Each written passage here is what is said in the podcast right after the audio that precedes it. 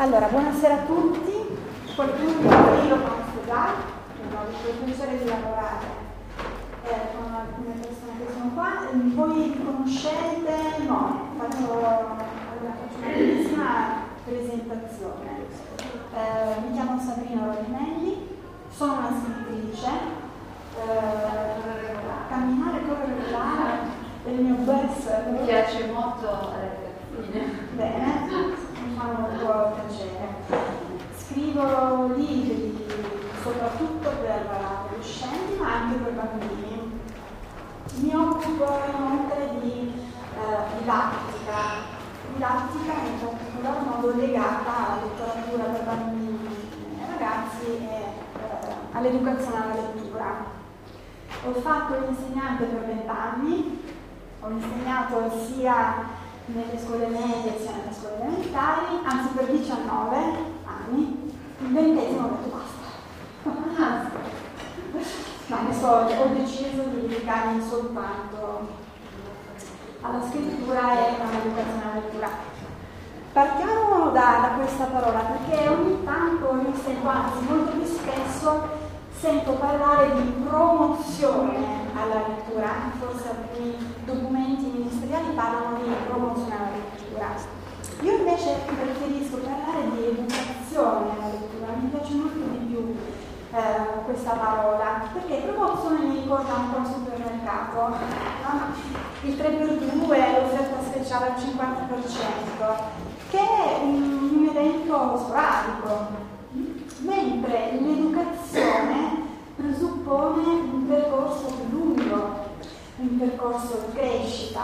E secondo me questo è un punto fondamentale sul quale cominciare a riflettere, perché se veramente noi vogliamo far amare la lettura ai nostri allievi o ai ragazzi e bambini che frequentano la nostra biblioteca, dobbiamo pensare a un progetto che si sviluppi su un ambito temporale ampio perché va benissimo fare la, l'iniziativa estemporanea, il festival, la mostra del libro, la giornata della lettura, insomma, tutto fa, tutte queste cose fanno bene alla salute.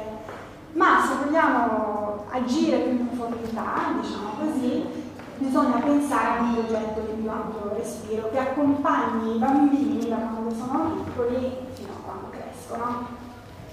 Infatti stasera con noi abbiamo anche un pediatra e medico, medico. Non so se sa che c'è una bellissima iniziativa che si chiama Nati per leggere, fatta anche in collaborazione con i pediatri, per cui si, si inizia a leggere ai bambini da mamma a sei mesi. Eh, benissimo, e quindi abbiamo spiegato la parola educare la lettura. Allora, adesso vi leggo questa citazione tratta dal primo libro, oggi io vi consiglierò tanti libri, poi vi manderò anche la bibliografia. Eh, questo è il primo libro che vi consiglio. Non so se conoscete Giusy Marghetta. Sì. Eh, eh, è una professoressa, nonché scrittrice, anche lei torinese. E un po' di tempo fa ha scritto questo bellissimo saggio edito da Einaudi che si intitola Lettore si cresce, di cui poi parleremo più approfonditamente, ma volevo cominciare la lezione con queste parole. Leggiamo è la parola d'ordine, lo faremo insieme, perché così potrò guidarti attraverso le insidie del testo. Lo faremo insieme, perché sarà bello chiederti cosa ne pensi, spingerti a riflettere. Con il tempo la tua capacità di comprensione aumenterà e ti ritroverai a disposizione parole nuove con cui chiamare cose di cui non sospettavi l'esistenza. Così ti renderemo sempre più facile leggere, abituandoti a farlo. È un lavoro in mano lungo e non c'è che un modo perché abbia effetto, lo dico davvero. E, ehm, leggere non è un, un atto naturale, semplice, è un atto che richiede fatica, no? Soprattutto quando i lettori sono molto giovani. Per cui per arrivare al piacere della lettura bisogna veramente convincere i nostri alunni, i nostri lettori, che vale la pena di fare questa fatica e piano piano di superarla, però per superarla bisogna esercitarsi. In questo senso il libro di Giusy Marchetta rovescia, eh, mette in discussione una delle leggi di Pennac. Avrete sicuramente letto il decalogo di Pennac, quello che lui eh, scrive in Como Romano. Esatto. E una delle regole di Pennac è che eh, il verbo leggere non sopporta l'imperativo. No?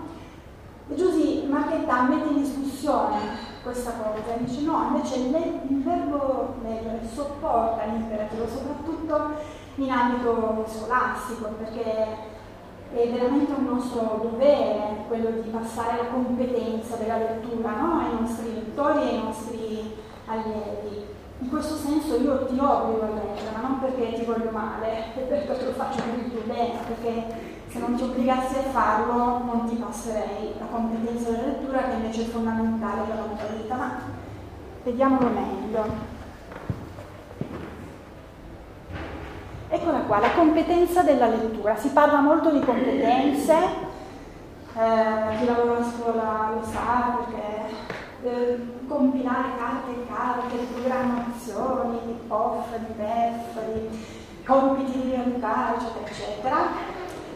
Però in effetti la competenza della lettura per me è veramente la competenza principe, primaria, la più importante in assoluto, è una competenza che permette poi di, di sviluppare tutte le altre, o quasi tutte le altre. Allora, essere in grado di leggere un testo, di cogliere le informazioni implicite, le sfumature, che si tratti di un articolo di giornale, di una mail o di un sito internet, di un testo di legge, di semplici istruzioni o di un contratto di lavoro, significa diventare un cittadino consapevole e attivo. In altre parole, si tratta di esercitare il proprio diritto alla libertà. Leggere è importante per imparare a decifrare il mondo intorno a noi. Quindi questo non dimentichiamolo mai. Leggere per me è proprio eh, è la cosa più democratica che esista al mondo, no? Perché se veramente noi vogliamo fare in modo che i nostri allievi possano essere cittadini attivi, che non si facciano prendere in giro, no? che, che comprendano a fondo e appieno il mondo in cui vivono, che è sempre più complesso, è assolutamente necessario che loro acquisiscano questa competenza. Mm? Non, so se avete letto purtroppo le ricerche eh, mettono in luce che gli italiani, molti italiani non hanno acquisito questa competenza di comprensione del testo e questo è un bel guaio davvero un riguardo, no? per tutti questi motivi che ho elencato, ma anche per altri sicuramente. Allora, leggere fa bene alla salute, quindi oltre alla competenza strettamente legata a quella che è la conoscenza del mondo, leggere fa bene alla salute per tanti motivi. Io ho provato a elencarne un po', ma non sono tutti, eh? Perché è piacevole, perché è un mezzo per conoscere e imparare nuove cose, perché potenzia la memoria, perché aiuta a sviluppare l'immaginazione, perché attivando l'autoanalisi è una straordinaria terapia contro le inquietudini, eh? perché leggere, secondo me soprattutto leggere narrativa e vivere mille, diecimila altre vite oltre la nostra, ci permette anche di conoscere meglio noi stessi e, e, quindi di capire anche meglio quali sono le nostre inquietudini, perché se le leggiamo in un romanzo e scopriamo che un personaggio che cominciamo ad amare vive le stesse nostre emozioni, le nostre inquietudini, magari trova anche una soluzione no? per, per superarle, ecco che questo aiuta anche noi. Leggere fa bene alla salute, perché è un allenamento del pensiero logico e critico. Eh? Leggere significa anche sviluppare un pensiero critico, quindi non prendere per buono tutto ciò che ci viene detto, ma mettere in discussione le cose e pensare con la propria testa, perché è una guida alla scoperta della propria identità. E questo è un altro punto fondamentale, soprattutto quando abbiamo a che fare con gli adolescenti, perché gli adolescenti eh, sono in cerca della loro identità. Quindi eh, sono in cerca di modelli, no? di modelli positivi. Nei libri si possono trovare. perché chi legge, eh, sì, c'è un refuso, chi più legge ha maggiori strumenti per comunicare. Mm? Non è facile comunicare i nostri pensieri, ma anche semplicemente comunicare i nostri bisogni. Per poterlo fare efficacemente bisogna padroneggiare bene la lingua, avere un, un vocabolario molto ricco. Questo noi lo possiamo, il nostro vocabolario lo possiamo arricchire eh, se leggiamo, perché la televisione ormai ci, ci offre un linguaggio molto povero, eh? invece nei libri possiamo trovare eh, un vocabolario ricchissimo e quindi ampliare il nostro lessico.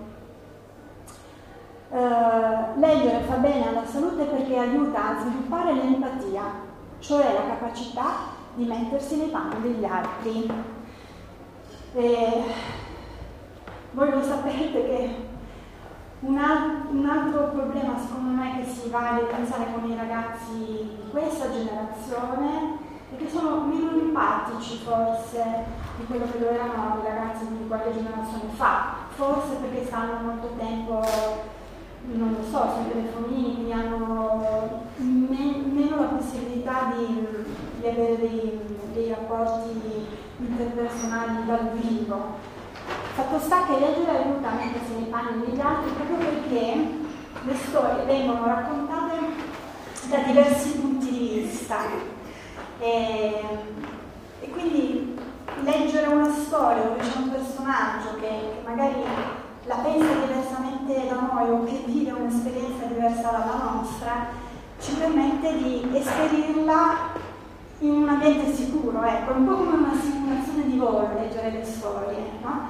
I ragazzi conoscono nuove situazioni, ehm, ma nel sicuro della, della loro stanza e piano piano cominciano a confrontarsi e a capire meglio anche gli altri, no? E quindi chi la pensa diversamente da noi, capire meglio le emozioni, le diverse emozioni, cosa, co, co, che cosa significa provare, non so, invidia, come la riconosco, perché la provo, che cosa la provo, come posso superarla. Tutto questo noi lo possiamo imparare dalle storie, dalla letteratura. Flaubert ha suggerito non leggete come i bambini per divertirvi o come gli ambiziosi per istruirvi, leggete per vivere.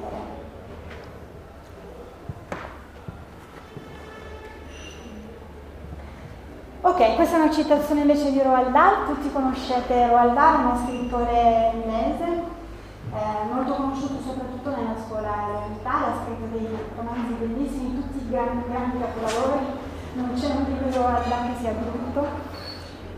E lui dice, non ho niente da insegnare, voglio soltanto divertire, ma divertendosi con le mie storie i bambini imparano la cosa più importante, il gusto della lettura si staccano dal televisore, ai tempi non c'erano ancora i videogiochi, i social network, però possiamo prenderla come insomma, parallelismo. Eh, si staccano dal televisore e prendono familiarità con la carta stampata. Più avanti nella vita questo allenamento gli servirà per affrontare testi più seri e chi avrà cominciato presto a leggere libri andrà più lontano. Eh, c'è un punto in questa citazione, secondo me, eh, sul quale dobbiamo porre la nostra attenzione, e cioè che i bambini ragazzi cominciano a volte a leggere cose leggere per divertirsi. Mm? Però poi piano piano, e questo è il nostro obiettivo, il loro gusto si evolve, dovrebbe evolversi. Cioè i bambini e i ragazzi cominciano a leggere dei libri semplici e poi piano piano gradualmente dovrebbero eh, appunto eh, riuscire a affrontare testi sempre più complessi e sempre più raffinati. Eh, io, io, dico, faccio sempre questo esempio, un po' come con il vino, no? Se uno non è particolarmente, se non è un sommelier o comunque se non è un particolare intenditore di vini, beve il tavernello e dice, mmm, che buono il tavernello, wow. Eh, poi beve altri tipi di vino, non so, il un po' più sudo, un barolo, e dice, ma sai che però ascoltare almeno non è stare questa gran cosa. Poi beve lo champagne e allora il, tavernello quel punto tiro molla. La stessa cosa succede con i libri per bambini e per ragazzi. Quindi, eh, secondo me, tutte queste cose che vi dico sono, sono mie opinioni, eh, non è la verità con la piuma maiuscola, prendete quello che vi serve. Secondo me eh, non bisogna eh, dire, mh, avere dei pregiudizi ecco, verso un certo tipo di letteratura più leggera, eh, dei pregiudizi nei confronti di mh, libri un po' più di intrattenimento, perché anche quelli eh, ci servono no? per, per, educare il gusto dei nostri editori, perché, perché con quei libri lì noi li agganciamo li agganciamo e cominciamo a fare esperire loro appunto come dice Dani il gusto della, della lettura, il divertimento. Poi piano piano loro stessi, come succede col bollino, li moderanno quei libri lì, perché man mano che il loro gusto si evolve diventa sempre più raffinato, loro stessi si stuferanno no? di Geronimo Stilton e dei cari suoi. Naturalmente sarà nostro compito porgere loro qualcosa anche di meglio, no? Quindi magari un ragazzino alle medie, non so, comincia a leggere, mi viene a mettere una serie leggera, Golla, di Luigi Gerlando, non so, il Geronimo Stilton alle elementari, qualsiasi cosa sia di intrattenimento. Sta a noi poi capire che Pierino a quel punto è pronto per leggere qualcos'altro e allora si va da Pierino e si dice senti ma non ti sei un po' stufato di questo topo? proviamo a leggere qualcos'altro, che ne diresti di provare questo? E allora no, gli ammaniamo un, un libro nuovo eh, di livello superiore e cerchiamo di capire se Pierino è pronto per quel libro lì o magari eh, troppo difficile, quindi abbassiamo un po' il tiro.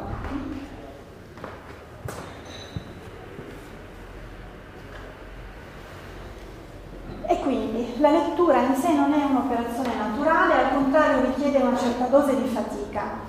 Molti ragazzi infatti non leggono volentieri perché lo trovano difficile. Compito dell'insegnante è convincere i propri alunni che vale la pena di fare questa fatica per arrivare alla conquista del piacere. Per imparare è necessario esercitarsi, esercitarsi proprio come quando si vuole vincere una gara sportiva eh, bisogna essere sinceri no? con, con, con, i ragazzini, se loro dicono ma professoressa ma è faticoso, oppure ti riportano indietro un libro e mi dicono no, non ce l'ho fatta, alla decima pagina insomma, ho aumentato, dobbiamo cogliere questo, questo messaggio no? che i ragazzi bambini ci, ci portano, e però dobbiamo stimolarli, pungolarli e dire ma hai provato ad andare avanti magari ancora un pochino, no? Perché non basta leggere solo 5 pagine per entrare dentro una storia. Bisogna metterci un po' di impegno, bisogna esercitarsi un po', bisogna leggere almeno 20 minuti, mezz'oretta, almeno arrivare almeno fino a pagina 40, prima di dire no, questo libro non mi piace. Mm?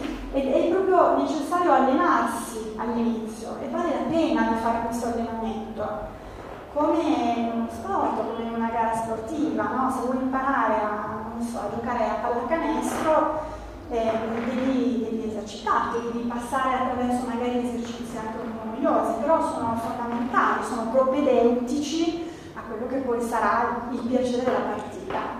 La stessa cosa avviene con la lettura.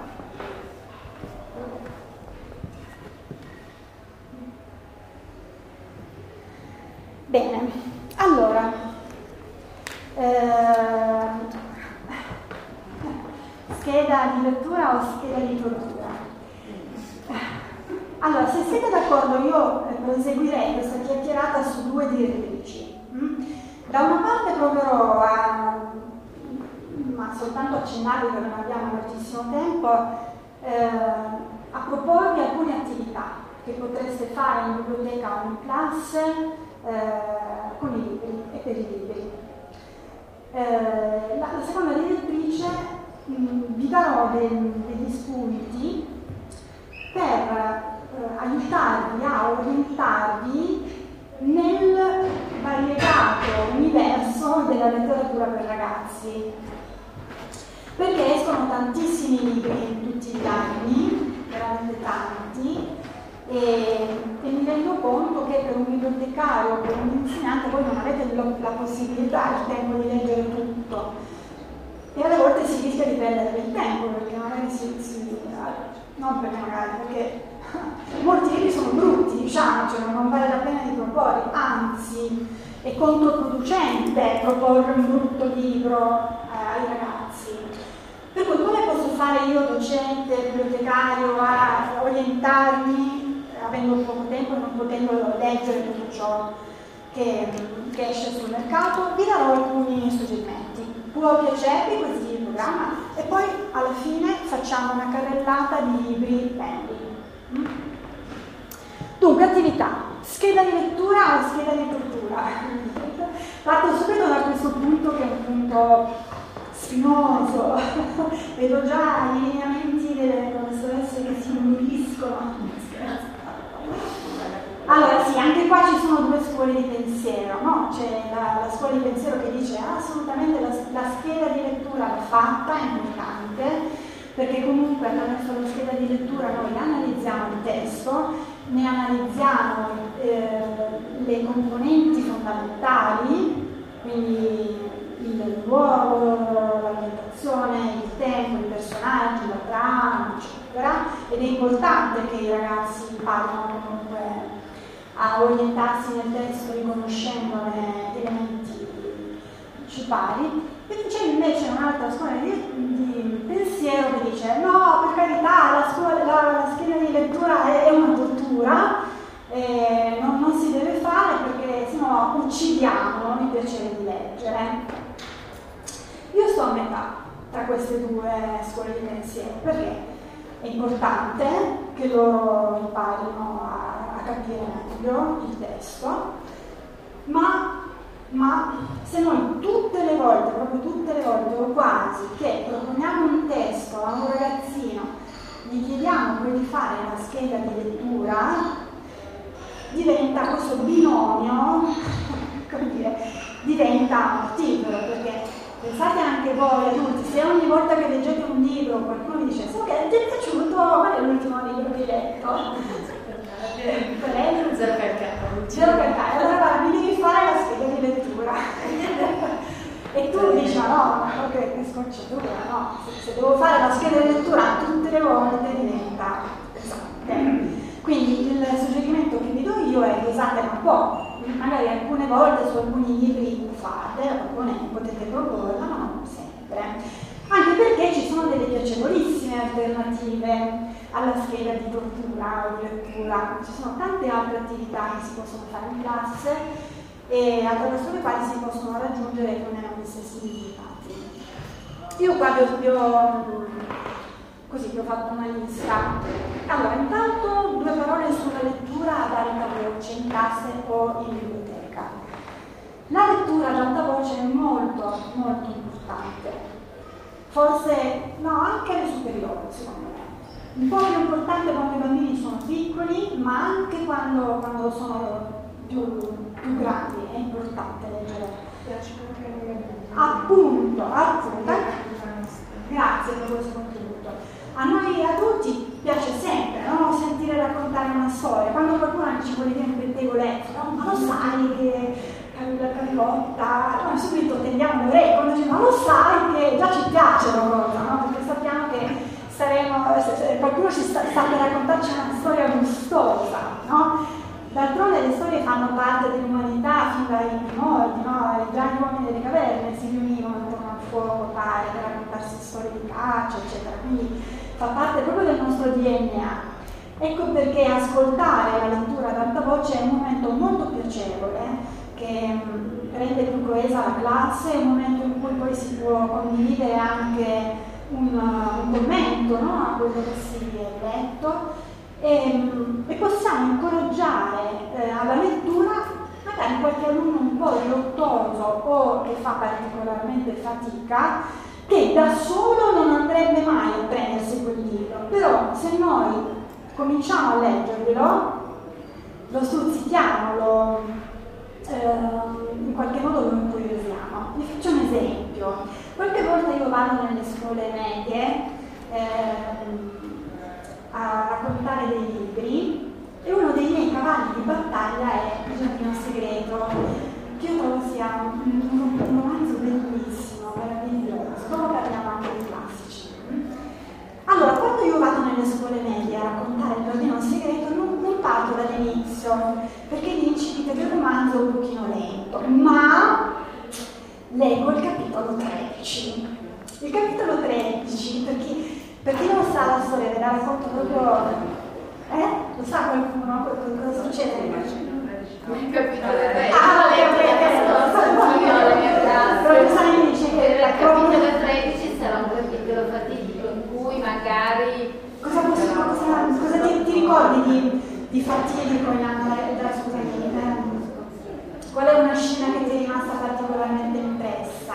Che secondo te piace ai ragazzi di cattivi? Pensaci, io intanto lo dico. Iniziò in cui il ragazzino si sblocca, quindi inizia a camminare, oppure Eh, no, si incontro con l'amico, No, gli quello- rimanenti. Sì, no, no, no, no, quello Quello quello- della notte, quando nella notte si sentono le voci. Quello, esatto. Allora io comincio a leggere il giardino segreto partendo dalla scena in cui Mary, la protagonista, si sveglia durante un temporale nella notte e sente un pianto. Eh? Voi sapete, la protagonista del, del giardino segreto, come in tanti romanzi dell'Ottocento, è un'orfanella che è andata a vivere in una magione inglese con uno zio molto misterioso che si vede pochissimo, è affidata a una governante e questa governante gli ha detto guarda che tu in quella zona della, della casa non puoi assolutamente andare, quella zona è out. E lei una notte si sveglia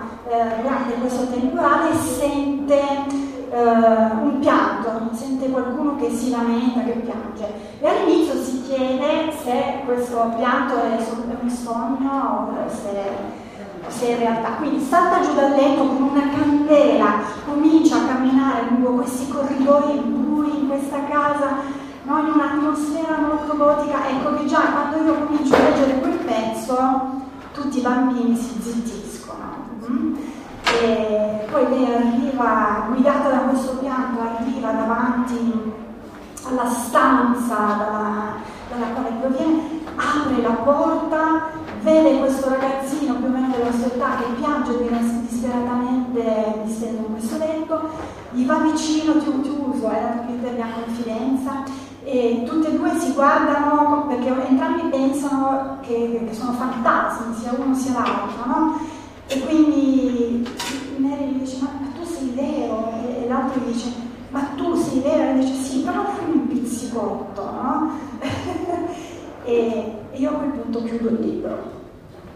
Chiudo il libro e loro ci mettono un attimo a, a, a,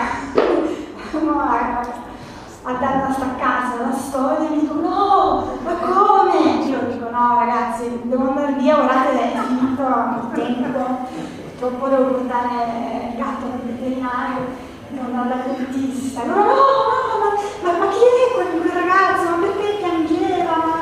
Quindi mi dispiace, però ho saputo che qua nella nostra biblioteca scolastica ci sono 5-6 copie del, del giardino segreto. Quindi magari chiedete alla bibliotecaria o alla vostra professoressa, vedete che vi piacerà. No? Quindi questa è un'attività che si può fare in classe, molto divertente, vedete che vi voi. Quindi provare a leggere dei pezzi particolarmente dove l'apice narrativo, il, il clima, non so come si pronuncia, è molto alto. Quando arrivate all'apice chiudete il libro e dite mi spiace, eh, sta suonando, c'è il pellaggio e vedrete che almeno due o tre di loro saranno curiosi e vorranno portarsi a casa quel libro e continuare a leggerlo eh, da soli. Eh, un'altra attività che si può fare semplicissima è quella di chiedere ai, ai ragazzi di tenere il taccuino delle letture. Io ce l'ho da, da quando avevo 16 anni, purtroppo non prima, e, e la cosa mi dispiace tantissimo perché io ricordo adesso delle suggestioni di romanzi che avevo letto a 12 anni, a 11 anni, non so che cosa darei per poterli rileggere, non so cosa darei, però non mi ricordo più il titolo, l'autore, sapete, sono quelle collane che uscivano negli anni 80, 70, bellissime, ormai irrecuperabili. E quindi pensate che è bello per un ragazzo poter tenere un taccuino delle letture, che poi potete organizzare come meglio volete, no? con la vostra fantasia, con le vostre idee, semplicemente un quaderno dove i ragazzi possano annotare il titolo del libro, ehm, l'autore, magari un pezzo di cosa parla, scrivere le impressioni, riportare un, un, un brano che a loro è piaciuto particolarmente, fare un disegno, fare un fumetto, eh? un taccuino che sia memoria di tutto ciò che loro hanno letto e, e, anche affettivamente diventa poi un oggetto prezioso che loro possono conservare nel tempo.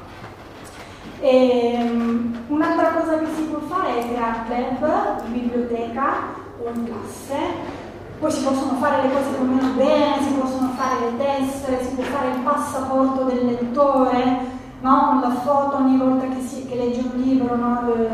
timbriamo oppure chiediamo anche qui che loro eh, lasciano la, propria traccia. E, e, il, e il club dei lettori, chiamatelo come volete, è un momento di condivisione.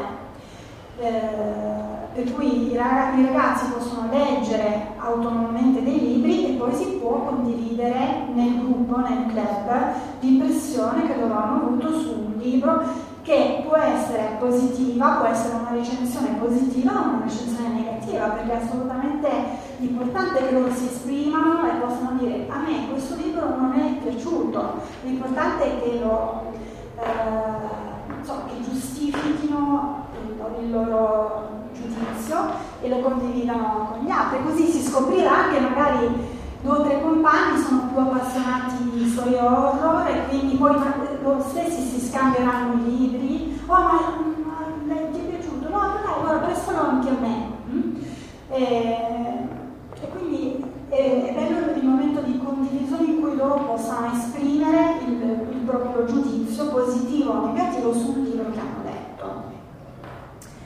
L'altra cosa che potete fare in biblioteca o a scuola è organizzare l'incontro con un autore, che è sempre un bel momento, vero Alessandra? ne organizzi eh, tanti. È un bel momento perché spesso i ragazzini immaginano che l'autore sia, non so, un'entità astratta, un UFO che arriva da un pianeta diverso, invece l'autore è molto spesso una persona simpatica, comunque un essere umano. E, ed è interessante potersi confrontare con lui, fare delle domande non solo sul libro che si è letto, ma in generale sul lavoro dello scrittore, come nascono le storie, come lavora uno scrittore per inventare scrivere i propri libri. Ci sono tanti modi per contattare un autore, io ve ne suggerisco due o tre. Allora, non so se sapete che gli autori italiani si sono costituiti da 5-6 anni in un'associazione che si chiama ICUA, che è l'acronimo di Italian Children's Writers Association. Si è scelto questo nome eh, inglese perché uno degli obiettivi dell'associazione è quello di presentarsi anche all'estero quindi di far conoscere la letteratura italiana per ragazzi anche all'estero, di confrontarsi con le altre associazioni internazionali, perché quasi tutti i paesi hanno una, noi non ce l'avevamo, adesso ce l'abbiamo.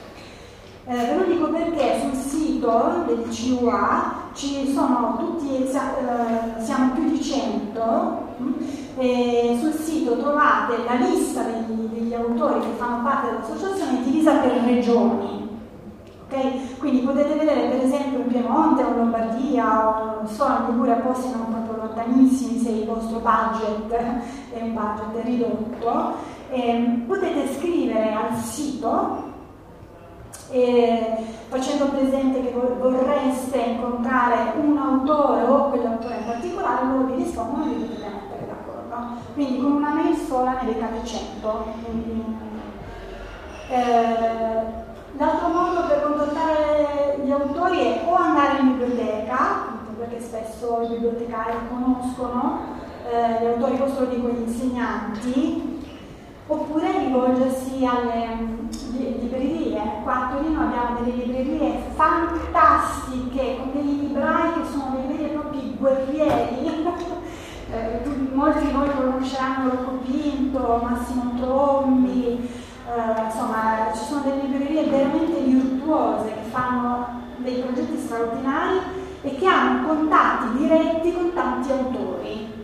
Per cui se vi interessa incontrarne uno in particolare potreste rivolgervi a un bravo libraio e chiedere, provare a vedere se si può fare un incontro in collaborazione con la libreria e naturalmente cercando di decidere insieme insomma, le, le condizioni. Eh, Ok, forse molti di voi vorrebbero dire, ma gli autori devono essere pagati se li invitiamo in biblioteca, scuola? Sì sì vogliono essere pagati. Allora, adesso mi uccidono, questa registrazione sta registrando quel coso lì, verrò in killer No, allora funziona così, cerco di essere sincera come so che funziona. Potrebbe essere così, alcuni autori eh, alle volte vengono gratuitamente. Hm? Un autore può scegliere di, di andare gratuitamente in una scuola per tanti motivi perché si sente di farlo, perché per lui è una missione, perché ha del tempo libero da, da donare come volontario o perché magari è un esordiente e, ha, e ha, come dire, vuole avere la possibilità di poter far conoscere i propri libri, il proprio lavoro a, ai lettori. Quindi ci sono alcuni autori che volentieri verranno a scuola senza chiedergli un, un cachet. Altri invece, giustamente, vivono di questo lavoro, per loro perdere una mattinata, una giornata è una cosa eh, che incide no? sul, sul, loro guadagno mensile, perché in quella giornata lì non potranno scrivere e quindi giustamente eh, vi chiederanno un cachet, però non sono cifre allucinanti, eh? secondo me è un buon investimento che si può fare, penso a una scuola o una biblioteca vale la pena, vale veramente la pena. Ok. Uh, molti la modalità potrebbe essere... Eh, infatti, allora, non so se conoscete Alessandra Piras, aspetta che il microfono, perché lei dice le cose, ne sa molto più di me. No. Allora, presentati. No, non è vero, non ho ascoltato. Eh, lei è, è iniziato da noi, è venuta gratuitamente, ci tengo a precisare, e quando forse ancora era appena appena famosa per camminare, correre e volare e da lì poi si è aperta una collaborazione però normalmente noi non li paghiamo come scuola onestamente però gli garantiamo almeno la vendita di un tot di libri per cui comunque soprattutto gli esordienti ci tengono anzi a venire proprio per farsi conoscere, per presentare le loro attività, eccetera. E normalmente magari ci offrono insieme all'acquisto del libro anche una sorta di laboratorio, chiamiamolo così. Molto spesso, soprattutto per la scuola primaria, accade questo. Per le medie un pochino meno, perché vengono e fanno proprio un, un incontro con l'autore, quello classico, diciamo così, e col liceo ancora di più. Poi in realtà quelli che vengono da me normalmente sono andati dal Salone del Libro, ma questo per questioni di conoscenze personali, eccetera, per cui eh, non li paghiamo, onestamente non li paghiamo. Quindi insomma si possono fare altre cose, le modalità sono diverse. Uh, un'altra cosa che si può fare a scuola, soprattutto a scuola, in biblioteca non so perché forse subentrano, in biblioteca non so, però a scuola si può organizzare una mostra del libro, cioè collaborare con una, eh, con, scusate, con una libreria che porta mh, una selezione di libri nella vostra scuola, quindi in teoria sono libri scelti con cura, no, in base a criteri di qualità. E, mh, quindi spingere un pochino le famiglie a investire quei 20 euro che sono sempre, sempre investiti bene, perché quale investimento migliore possiamo fare per i nostri figli se non comprare un libro? Secondo me su questo bisogna battere, no? quando le famiglie dicono no, noi non abbiamo soldi, ma queste scarpe firmate che hai, ma stasera a cena cosa mangi? Perché stasera a cena potresti mangiare patate e cipolle e con quello... Eh? Sì, certo, insomma, far capire loro che eh, vale veramente la pena di affamarsi piuttosto che, mm, insomma, col fine di, di, di, risparmiare quei 20 euro per comprare un libro. Credo sia anche un messaggio molto educativo per i nostri ragazzi. No? E quindi la mostra del libro è un'altra bellissima attività che si può fare a scuola. La bacheca, quindi organizzare una bacheca in classe magari di Sugro dove eh, i bambini, i ragazzi possano attaccare delle recensioni, per esempio, o le, non so, la copertina dei libri, qualsiasi eh, immagine vi possa sembrare significativa dei disegni, no? che sono stati ispirati dalla lettura dei libri. E poi c'è tutta la parte della scrittura creativa, però su questo ci andrebbe una lezione a parte. La prossima volta che ci eh, incontriamo magari facciamo una, una, una lezione sulla scrittura creativa, perché solo questo voglio dirvi, lettura e scrittura spesso sono due facce della stessa medaglia, no? Quindi i ragazzi leggono un libro e poi magari hanno anche voglia di scrivere qualcosa sulla scorta di ciò che hanno letto, si possono fare degli esercizi molto divertenti, si può, eh, così si può prendere spunto da ciò che si è letto per scrivere, per rielaborare dei testi autonomi.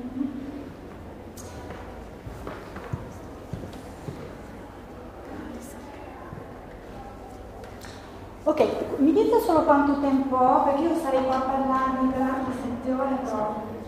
Ok, quindi abbiamo ancora un'oretta. Va bene. Allora, libri per tutti o per ciascuno? Questo è un altro punto nevralgico. Eh? Allora, quello che vi dico è sempre una mia opinione, eh? non è la verità, quindi prendete, ripeto, quello che vi serve.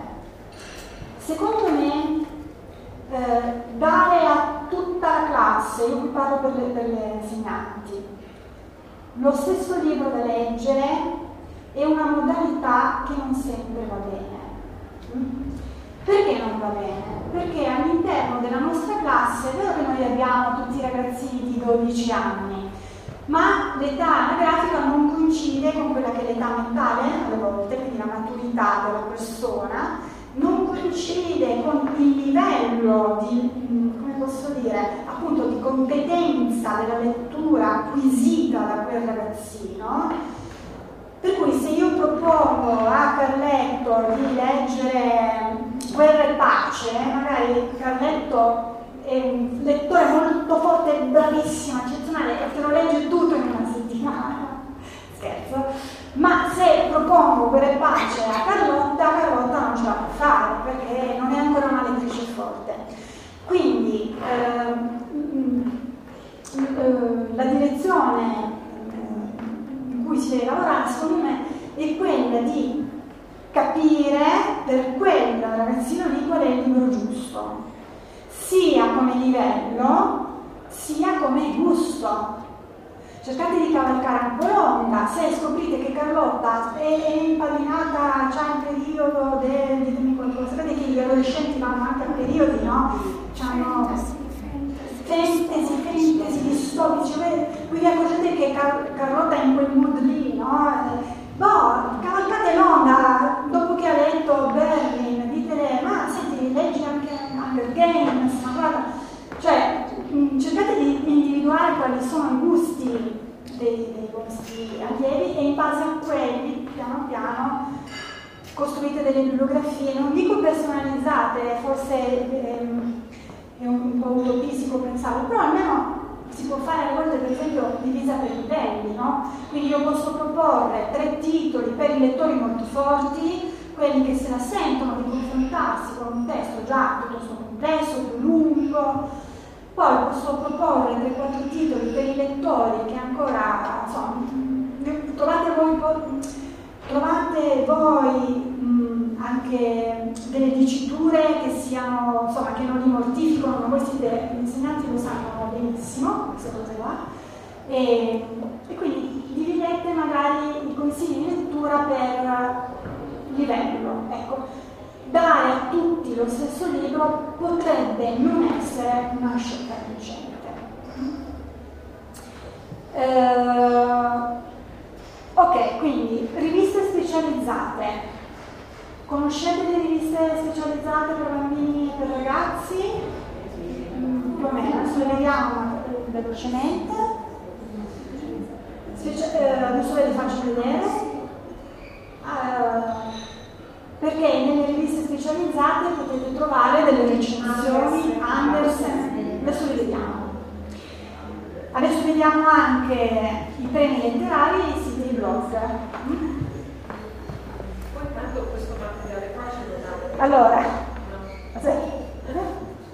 perché questo materiale cioè, si fa in fretta di tutta questa roba, però in effetti è frutto di un lavoro ventennale, no scherzo. Allora io vi mando delle bibliografie e vi mando i siti blog. Eh, invece i premi letterari annotateli perché non, no, quelli non li ho messi. Però no, le, le slide non ve le do, avete le bibliografie. Ah, ok, io ho individuato queste tre, dimmi, lei è un'esperta di letteratura per ragazzi più di me, quindi se ho dimenticato qualcosa,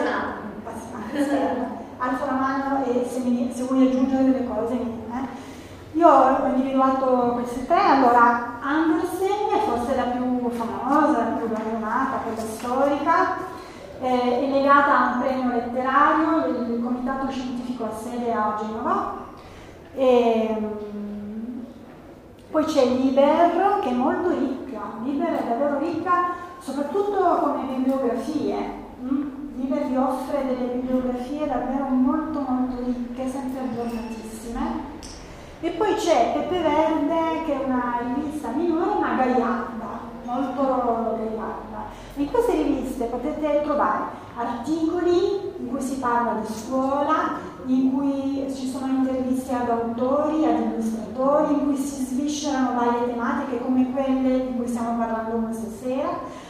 E soprattutto trovate tante recensioni perché avete dei comitati scientifici che leggono i libri e disegnavano quelle, le ultime uscite che secondo loro vale la pena di leggere. Ecco che mh, c'è già come dire, una selezione a monte, no? della quale voi potete fruire.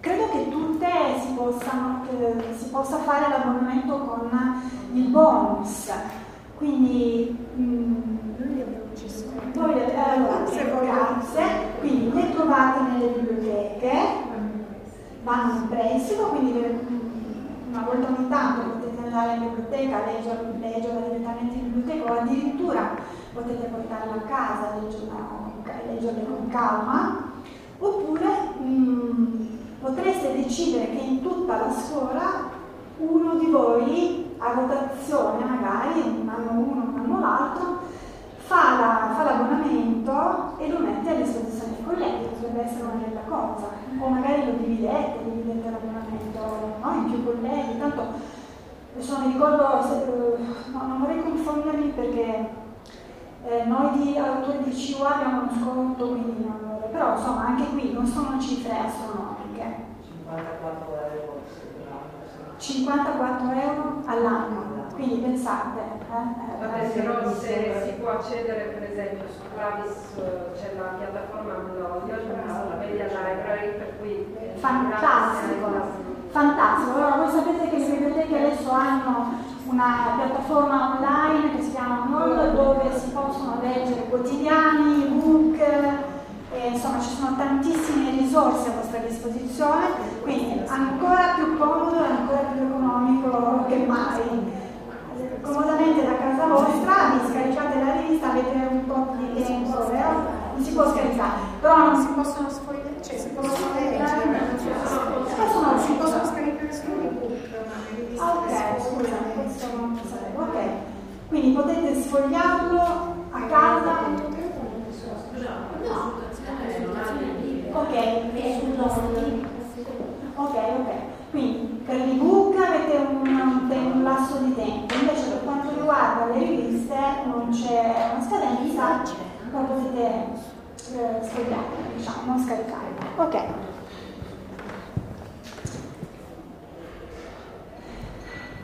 Ok, allora un altro, mm, un'altra bussola per voi potrebbe essere quella dei, dei premi letterari. Mm?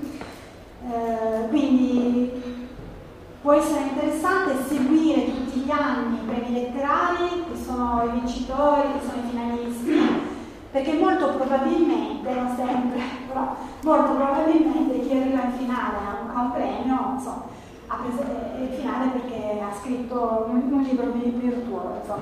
Allora, ve li ho divisi tra premi italiani e premi internazionali. Mm? Segnalare un premio italiano? Certo. Il premio Mare Libri. Certo. Allora, c'è un premio italiano che è il premio Mare di Libri. Il Mare di Libri è un festival di lettura per ragazzi che leggono, non per scuole, non per, per i ragazzi. E il premio è per eh, libri pubblicati nell'anno, fascia mm, 10-17, quindi young adults. Sono cinque libri che sono selezionati e letti da un comitato scientifico e poi dai lettori forti, dai ragazzi. Quindi molto Per bello. Mare di Libri non è che per ragazzi, è un festival di ragazzi. gestito dai volontari, certo, nel centro storico di Rimini, i volontari si occupano di presentare gli appuntamenti, presentare gli autori, gestire tutto e c'è anche il premio che è molto aggiornato, molto bello, per esempio io lo uso molto per il lavoro. Grazie. La Ada pubblicato il piacimento scritto dai ragazzi di Mare di Libri Certo. e con, con i loro possibili momenti. Certo, certamente. E aggiungo soltanto che questa idea è stata di Alice Bini, che è una bravissima libraia, la sua libreria si chiama eh, Viale Ciliegie, a Rimini appunto. Adesso aggiungo Tra l'altro hanno preso il premio Anderson da un anno, Eh, eh. se lo merita. Stasera grazie, lo aggiungo perché non l'ho, messo. Allora, in Italia abbiamo, oltre al premio Mare di Libri eh, gestito dai ragazzi, il premio Anderson, che è un premio invece dato dalla critica, quindi non ci sono i ragazzi che votano, e, è quello più ambiguo dagli autori, anch'io. No? E, poi ecco che bello, yeah! Eh, da qualche anno abbiamo anche il premio Strega Ragazzi. Finalmente hanno aggiunto anche una sezione eh, per ragazzi del premio Strega, che invece è il premio storico di letteratura per adulti. Il premio 100 che si basa anche questo sulla votazione dei ragazzi, quindi questa è un'altra bella attività che potete fare a scuola, potete partecipare, chiedere di partecipare alla giuria del premio 100 e quindi vi, vi inviano a scuola i libri finalisti e ve li regalano e voi li fate leggere ai vostri ragazzi e potete votare per disegnare quindi, eh, su una rosa un po' più ampia, adesso non mi ricordo, saranno una ventina, attraverso il vostro voto poi vengono disegnati eh, i vincitori dei finali. Bando, è già. Allora, non ti so dire, c'è un bando. C'è un bando, perché mi sembra di averlo letto anni fa, però effettivamente mi ero dimenticata che Ok. c'era questa. Siamo a novembre, magari ancora no, perché le premiazioni avvengono a maggio, quindi magari fate ancora il tempo, eh, però eh, stasera controllate, grazie perché poi magari lo aggiungo anche questo. eh. E lo stesso meccanismo viene adottato dal premio Bancarellino, che invece è un premio toscano. E il premio Bancarellino eh, è molto bello perché poi se volete con la classe potete andare in Toscana al centro perché la premiazione avviene in una grandissima piazza, una bellissima piazza e quindi questa piazza si gredisce di ragazzini urlanti con le bandiere ed è bello, è bello vedere, insomma, vedere che i ragazzi fanno il tifo per uno scrittore e per un calciatore, per una volta.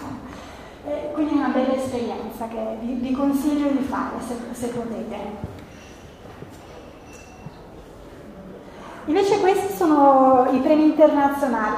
Non sempre gli, mm, i libri vincitori sono tradotti in Italia, però vale la pena di, di dare un'occhiata o comunque quando vedete in copertina che c'è il bollo che ha vinto il premio, eh, eh, aguzzate l'occhio perché un- sono bollini di qualità. Allora, premio Andersen c'è quello internazionale, abbiamo quello italiano che ha come sottotitolo Baia delle favole, invece premio Andersen internazionale è un po' il, il corrispettivo del, del Nobel per la letteratura, ecco, è proprio mondiale, un premio mondiale.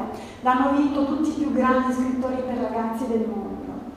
Poi c'è il premio Astrid Lindgren, dedicato alla grandissima scrittrice di Pippi Calzalunghe, ma non solo, eh, quindi scandinavo, penso Svezia, però possono partecipare appunto scrittori di tutto il mondo.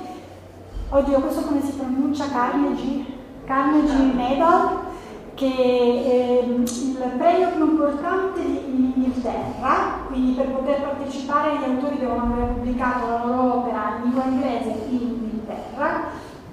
E poi c'è la John Newbery Medal, che invece è il premio più importante in America. Poi dopo vedremo dei vincitori, di romanzi vincitori di questi premi.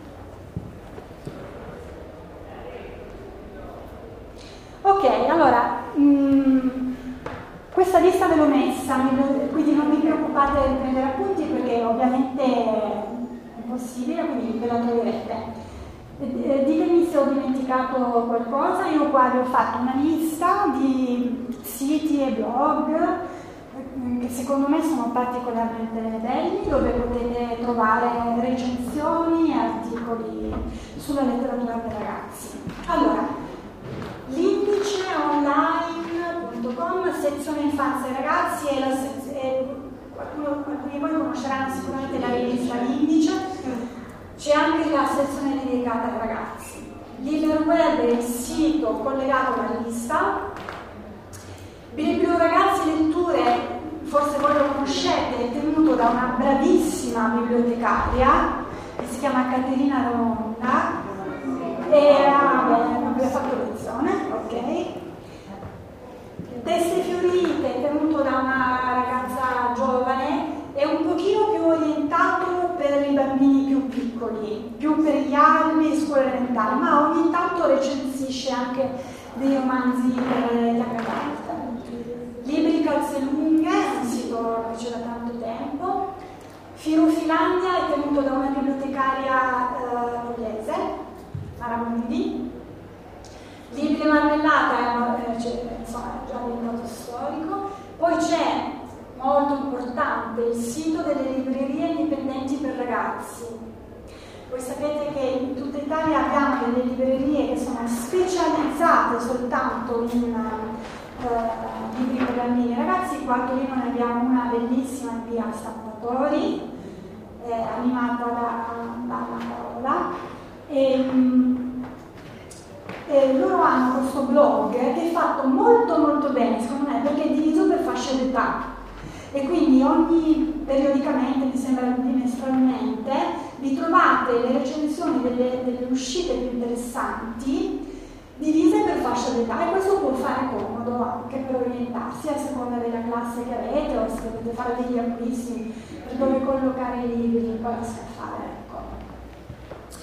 Eh, poi un altro sito bellissimo tenuto da un professore bravissimo che si chiama Matteo Biaggi, non mi ricordo più, forse è Centro Italia. Firenze. Di dov'è Matteo? Firenze. Firenze, ok. È molto mirato sulla scuola secondaria di primo grado. Tu sei super esperta, ma ci conosciamo, dove lo conosci? Conosciamo. Ci conosciamo? Eh, perché non avevamo memoria, poi non mi ricordo.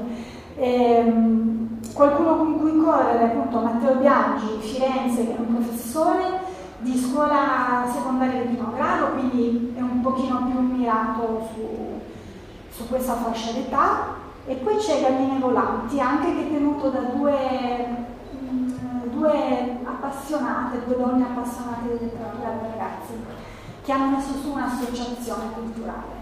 Ce n'è ancora uno che non compare lì ed è il coordinamento di librerie per ragazzi che fa capo alla libreria per ragazzi di Milano. C'è, c'è. Che era quella di... Non è questo? No, librerie indipendenti per ragazzi fa, parte, fa capo a Liber, a Liber che è Ah. l'associazione delle Allora scusa, perché io dicevo quello allora. Dice di questo? No, però siccome hai citato pa, eh, Anna, Paola. Paola, che adesso invece fa parte di questo, eh, di questo sito, la ragione. L'altro invece. L'altro invece fa parte, sono, eh, siamo una ventina di librerie indipendenti del nord Italia eh, e eh, facciamo capo alla libreria dei ragazzi Milano, quella fondata da Roberto Denti, Certo, adesso certo. a parte che ne vive già ahimè.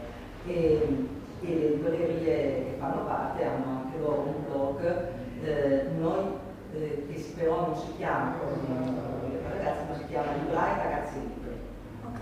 Pensavo fosse la stessa cosa, scusa. Non ti preoccupare, no, ma è- cioè, non, non siamo in concorrenza. No, no, certo, Mentre no, le no, solo per così le due, le due organizzazioni, mentre le librerie indipendenti per ragazzi fanno capo alle, alle Giannine a, Ah, a Bologna L'altro- e raccolgono molte librerie indipendenti anche del sud Italia, loro hanno anche un premio che non è stato prima. Eh, E piano piano e- devo completare. e il coordinamento invece, che come blog si chiama Librari Ragazzi Libri, eh, è più eh, legato al nord Italia perché, Ok, quindi sono due ci sono delle riunioni mensili, mentre, certo. mentre nell'altra, nell'altra situazione per l'appunto si vedono una volta ogni due, tre mesi, quattro, perché sono molto più spazi, Certo, certo. quindi hanno difficoltà. Benissimo, quindi abbiamo due poli, le librerie indipendenti più, a nord e quelle più a sud. Benissimo.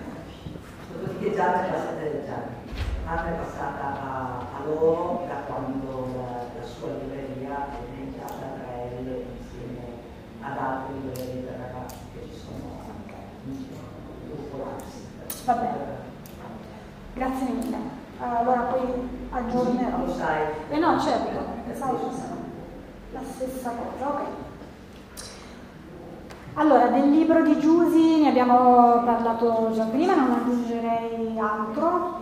E un altro libro che vi consiglio è questo, Il lettore infinito di Aidan Chambers, pubblicato da Equilibri, che è una cooperativa di Modena, eh, che si occupa molto di educazione alla lettura, guidata da Eros Mignai, insomma anche altri esperti, e hanno pubblicato in questo libro due opere di Ivan Chambers in cui proprio si sviscera l'argomento di come educare alla lettura, come eh, instillare nei ragazzi il gusto e il piacere di leggere. Ve li ho messi in bibliografia, ma ve ne ho messi anche altri, fatto- dopo magari la guardiamo la bibliografia.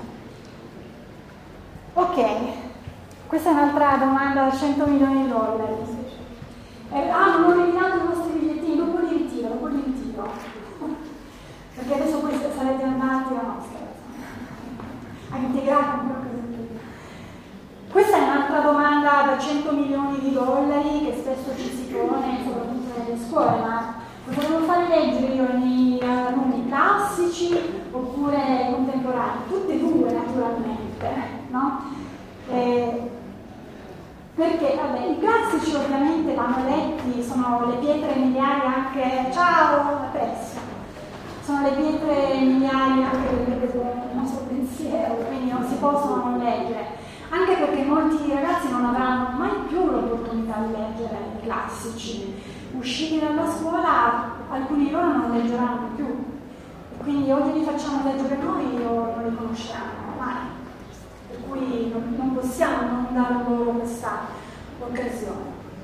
Però non dobbiamo neanche snobbare, passatemi il termine, i libri contemporanei, perché i libri contemporanei hanno il vantaggio di essere vicini ai nostri vicini come lingua, quindi una lingua in genere più moderna, più veloce, no? con una terminologia più, più, più vicina a quella attuale, con un fraseggio a volte più semplice perché i classici no, sono scritti spesso in una sintassi complessa e, e quindi bisogna leggere entrambi e soprattutto bisogna eh, secondo me tenere, tenere a mente bene le differenze che alle volte facciamo storia della letteratura e allora in storia della letteratura andiamo ad approfondire la lettura di certi classici che però sono abbastanza ostici, difficili da leggere per alcuni dei nostri alunni. E, però un'altra cosa è fare educazione alla lettura e quindi cercare di convincere che leggere è bello. Cioè non so se ci riusciamo come sempre facendo leggere loro i fumetti a Pascal, forse non sempre, o magari sì, per alcuni sì. Io quando ho letto I Promessi Sposi a 16 anni ho pianto, cioè mi ha colpito tantissimo e, e, mi è piaciuto tantissimo. A me a 16 anni, magari a un altro ragazzo no. Quindi dobbiamo dare loro l'opportunità di leggere tante cose diverse.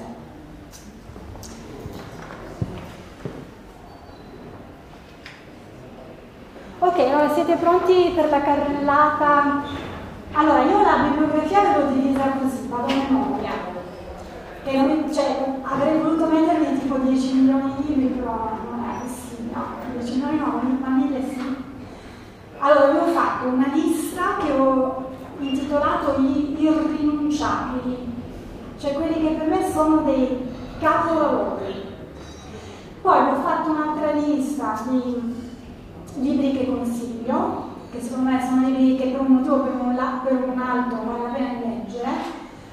Vi ho fatto una breve lista dei seriali, eh? Poi dopo se abbiamo tempo la Ah, quelli vietati no. Libri vietati non ce n'erano. Forse quelli di, di Moccia, ecco, quelli li metterei, quelli li metterei nella lista nera. No, non ho fatto queste nere. Non ho fatto queste nere. Quelle fatele voi, secondo siete voi gli insegnanti o bibliotecari, esercitate la vostra podestà. Io vi do solo degli iscritti. Quindi vi ho fatto la lista degli irrinunciabili che secondo me sono dei capolavori meravigliosi. La lista dei libri consigliati che magari non sono capolavori ma sono belli e vale la pena di leggere per un motivo o per un altro. Vi ho fatto la lista dei libri seriali, di, alcuni, di alcune serie o trilogie o comunque libri che hanno un seguito e I seriali sono interessanti per catturare i nostri lettori perché se un ragazzino legge il primo di una serie e si affeziona ai personaggi, dopodiché avrà voglia di leggere anche il secondo, il terzo, quindi vedi che li agganciamo bene. Poi ho fatto una lista di libri per voi sull'educazione alla lettura. Queste ce le ha? Sì, sì, sì, sì. Quanto tempo ho? Ah, sì, ci siamo benissimo. Ok. Allora, un po' alternato libri che possono andare bene per la scuola media e libri invece un po' più per le superiori. Okay? Allora, il primo non, non sono in ordine al più brutto, sono spazi.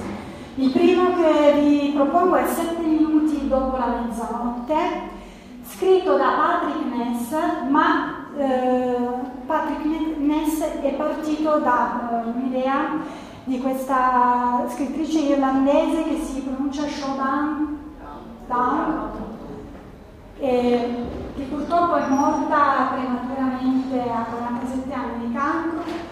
Ha scritto quattro romanzi, uno più bello dell'altro, dopo uno lo vediamo.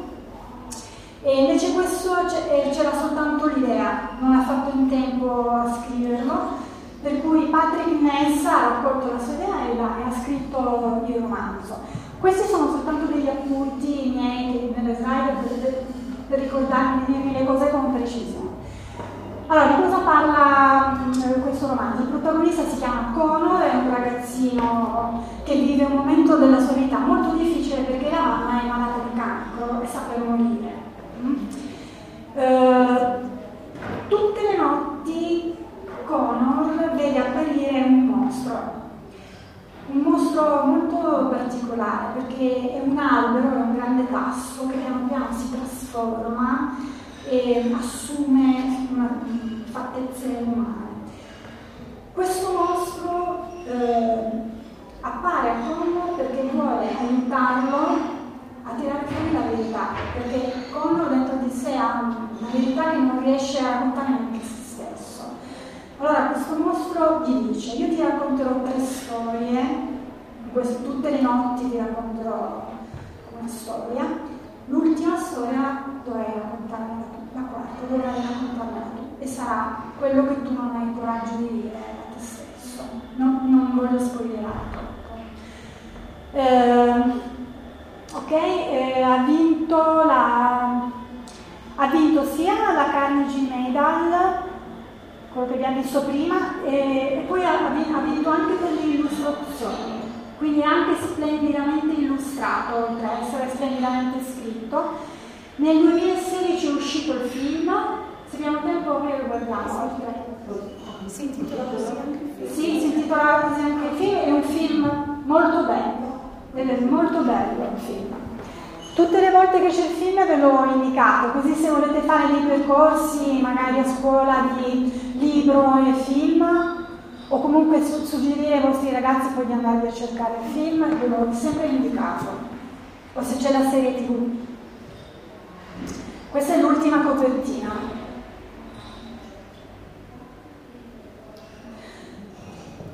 Una voce dal lago, bellissimo, a me è piaciuto tantissimo, è ormai un classico. Eh, si ambienta in America all'inizio del Novecento. La protagonista ha 16 anni, Matti, deve eh, occuparsi, eh, vive in una fattoria, deve occuparsi anche dei fratelli più piccoli perché la madre è morta e lei ha promesso a sua madre che si sarebbe occupata dei fratelli, anche se il suo sogno è quello di andare a New York, studiare all'Università di New York e poi diventare scrittrice.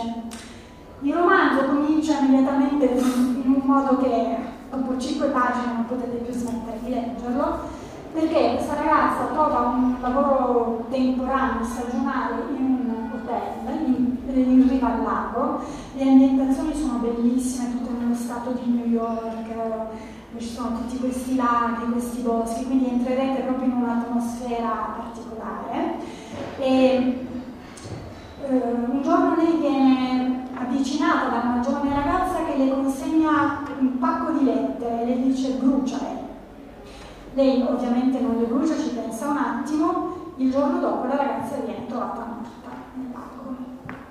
Quindi il romanzo racconta questo thriller, questo mistero, per cui si va attraverso le lettere, metti scala nella vita di questa ragazza per arrivare a capire chi l'ha uccisa e perché, e nello stesso tempo eh, viene raccontata la storia della ragazza che a un certo punto si troverà davanti a questa scelta terribile, cioè vado all'università e faccio la scrittrice e non, e non mantengo la promessa a mia madre a mia madre in punto di morte ho promesso di occuparmi dei figli dei miei fratelli oppure rinuncio ai miei sogni per mantenere la promessa.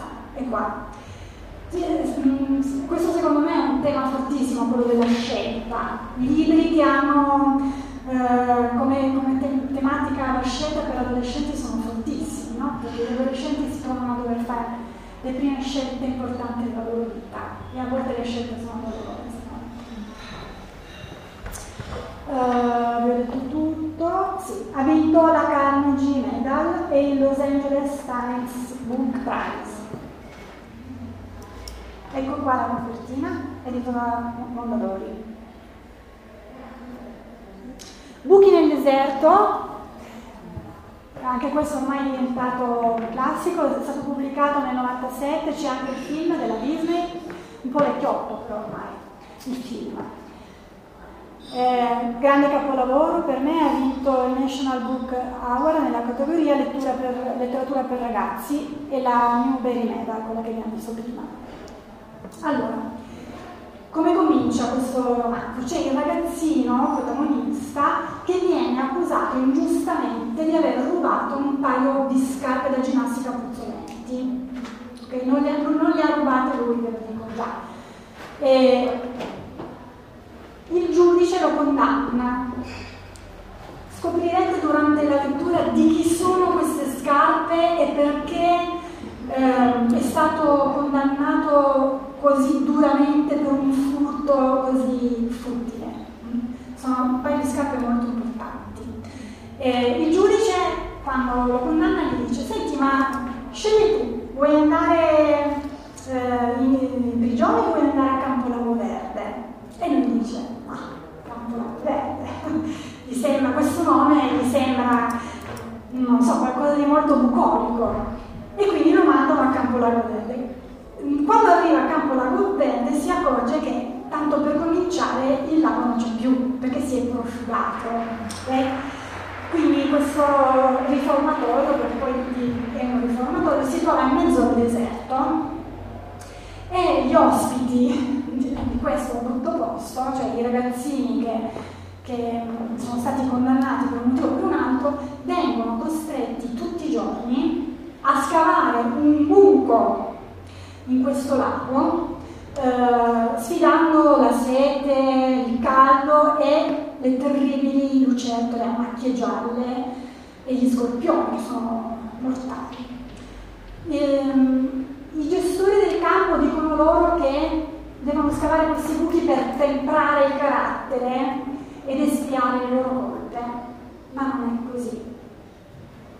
Perché in questo lago loro stanno cercando qualcosa. Bellissimo, bellissimo. Ci sono due trame che si intrecciano grandissimo capolavoro, eh, irrinunciabile. Ok, questa è la copertina, è stato ovviamente rieditato milioni di volte, questa è l'ultima copertina. Ok, questo lei sorride, l'hai letto? L'hai letto? No? Ah, se ti manca questo assolutamente devi colmare questa lacuna. Mia mamma è un gorilla e allora allora, eh, questo è un libro bisogna essere un po' coraggiosi per proporlo a scuola, però sono sicura, o in biblioteca, sono sicura che qualcuno di voi lo fa, perché è un libro molto surreale, mm? è un libro molto surreale, eh, scanzonato, appunto anarchico, bizzarro, proprio come tutta la letteratura, come spesso è la letteratura scandinava, no? perché appunto la, la scrittrice norvegese, mi sembra, comunque sta lassù, nel, nord Europa. Eh, la, la, la, la, bambina protagonista vive in un orfanotrofio sperando, nella speranza che finalmente qualcuno la adotti, spera che arrivi una mamma dolce, carina, bella, eh, simpatica, e invece viene adottata da un gorilla alto due metri che peraltro vive in una discarica e però ha morto liberi. E detto così già spero che vi incuriosisca un pochino, ma è veramente molto bello, molto poetico è ovviamente una favola, una bellissima metafora per parlare di diversità e di accettazione del diverso, di pregiudizi, di come si debba andare al di là delle apparenze, proprio molto molto bello. Poi c'è anche tutta la tematica dei libri, della lettura, perché questa gorilla ama molto leggere e cerca di far amare i libri anche a questa bambina che adotta. Poi fa ridere, ci sono un sacco di situazioni veramente esilaranti. Ecco qua la, la copertina. Questo più per le scuole ovviamente eh, secondaria di primo grado, per le superiori direi no. Questo è un altro libro, vi dico che, no, credetemi, ero talmente presa nella lettura che non, non so per quante ore non sono riuscita neanche ad andare in bagno, veramente, lo giuro, non, non potevo staccarmi. È proprio un libro che come trama è, è incredibile, incredibile, perché vi avvolge proprio, volete andare avanti per scoprire meglio che, cosa succede. L'altra cosa interessante è la, è, è, è la, la forma narrativa, perché per metà è romanzo, per metà è graphic novel. Quindi vengono raccontate due storie di due ragazze, una ragazza vive i giorni nostri e l'altra vive eh, negli anni Ottanta, mi sembra. E le immagini in bianco e nero raccontano la, la storia della tredicenne che vive i giorni nostri. E invece ehm, il romanzo racconta la storia di Mary, che appunto è vissuta negli anni Ottanta. Da cosa sono legate queste due ragazze? Lo scoprirete perché hanno molte cose in comune. E come, vengono, come mai queste due storie piano piano si intrecciano? Perché eh, ella va a vivere in una nuova casa, questo è un, un tema della letteratura per ragazzi molto usato, una casa nuova, il mistero, questa casa si trova, sorge vicino a un orfanotrofio mh, abbandonato e in questo orfanotrofio viveva l'altra ragazzina e quindi piano piano ella scopre la storia di Mary.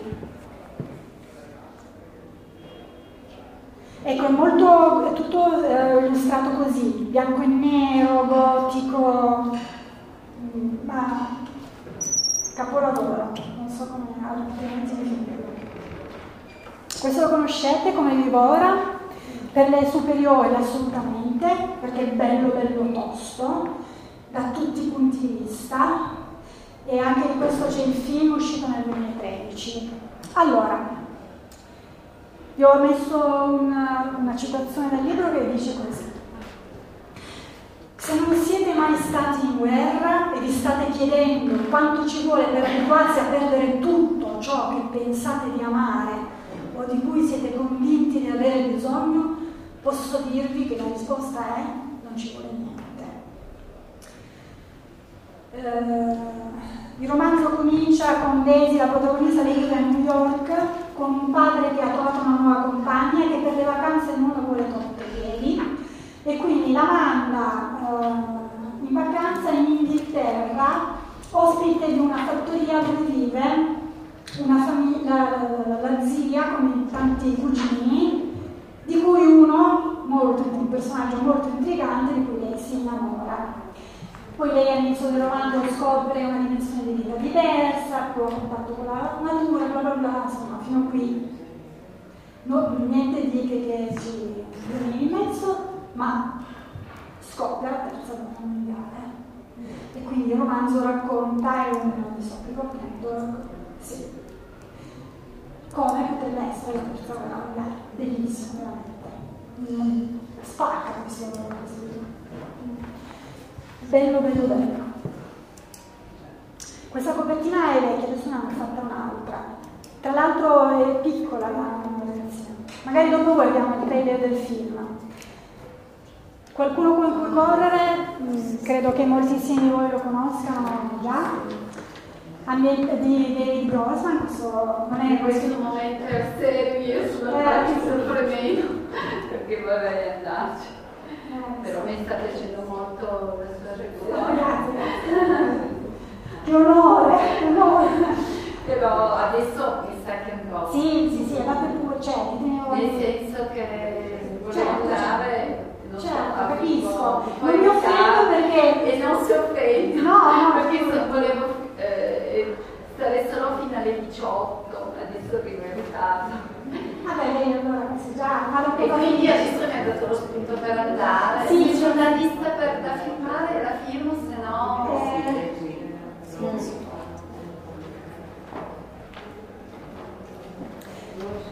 Ok, allora vado avanti. Il protagonista della storia è un ragazzino, un adolescente, la storia è ambientata a Gerusalemme. Anche questo ragazzino sta lavorando per il comune, un lavoretto estivo, i suoi genitori non ci sono, sono partiti. A un certo punto riceve una chiamata eh, dal canile municipale perché hanno ritrovato un cane che sta, sta facendo il diavolo a quattro, è rinchiuso in una gabbia e continua a baiare, ad agitarsi, a buttarsi contro, contro la gabbia, insomma non riescono a calmarlo in nessun modo. E sanno che questo ragazzino Saffa ci sa molto fare con, con i cani. Per cui il ragazzino viene portato davanti a questo cane, riesce incredibilmente a calmarlo e a quel punto gli dicono adesso fatti portare dal cane, lascialo correre, corri con lui e vediamo se ti riporta a casa se ti riporta dal padrone o padrona. Quindi comincia questo viaggio straordinario ehm, per le strade di Gerusalemme in cui lui corre dietro questo cane, che lo porta a conoscere una galleria di personaggi, i quali sono tutti legati naturalmente alla padrona del cane, che è scomparsa, che ha la sua età, una ragazza della sua età, e di cui lui piano piano, tassello dopo tassello, comincia a conoscere la vita. Quindi il mistero da risolvere è perché è scomparsa, la deve ritrovare e non vorrei spoilerare il giorno, deve anche salvarla, perché il cane è scappato proprio per chiedere aiuto. Un altro grandissimo libro. Questo per le superiori anche.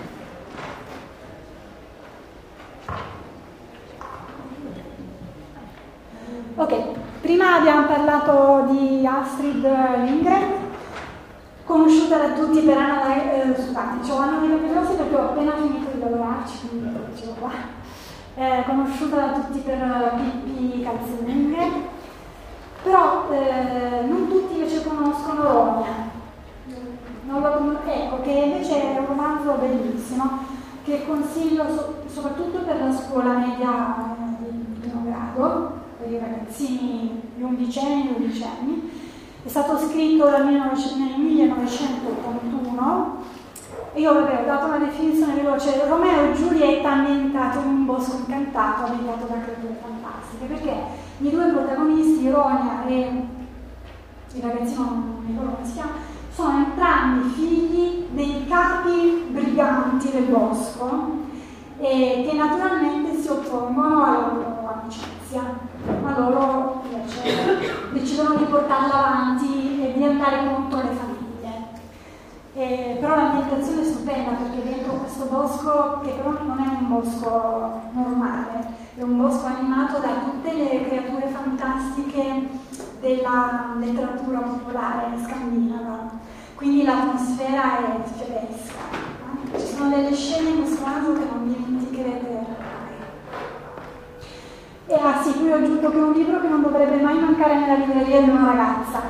Dato che si parla molto delle ragazze ribelli, no? È molto in voga in questo momento la tematica dei personaggi femminili. Eh, tosti, controcorrente, che prendono la propria vita in mano e la ribaltano, eccetera. Beh, Ronia è stata, vabbè, tutti i personaggi di Astrid femminili eh, sono stati altro che le ragazze di oggi, insomma. Poi non so se sapete che anche lei è stata una ragazza ribelle perché è rimasta incinta giovanissima e quindi ha dovuto lasciare il paesino dove viveva e andare Stoccolma, mi sembra, in geografia sono allo zero comunque. È dovuta andare a vivere in città perché nel piccolo paesino dove, dove viveva ovviamente lavorava per il fatto che lei fosse incinta senza essere sposata. Si è trovata un lavoro, insomma, e ha fatto la sua vita. Questo invece è uscito un po' più recentemente, La casa dei cani fantasma, che consiglio per le scuole medie, eh, potrebbe piacere molto ai maschi, non che ci siano maschi, libri da maschio o da femmine, però il protagonista è un ragazzo, è un thriller eh, ad alta tensione, Cameron sta scappando insieme alla madre da un padre violento, un padre stalker per cui loro non rimangono mai troppo tempo nello stesso luogo, almeno così dice la madre. Però nel corso del romanzo questa versione della madre verrà un po' messa in discussione e voi fino uh, all'ultima pagina veramente non saprete qual è la verità, se la madre, appunto se la versione della madre è quella giusta, non saprete se, se le visioni che ha sono sogni o fanno parte della realtà. Perché nella fattoria dove vanno eh, ad abitare um, insomma, gira una, una, leggenda, la leggenda dei cani fantasma, perché pare che durante la notte si senta il guarire di questa muta di cani fantasma o forse no.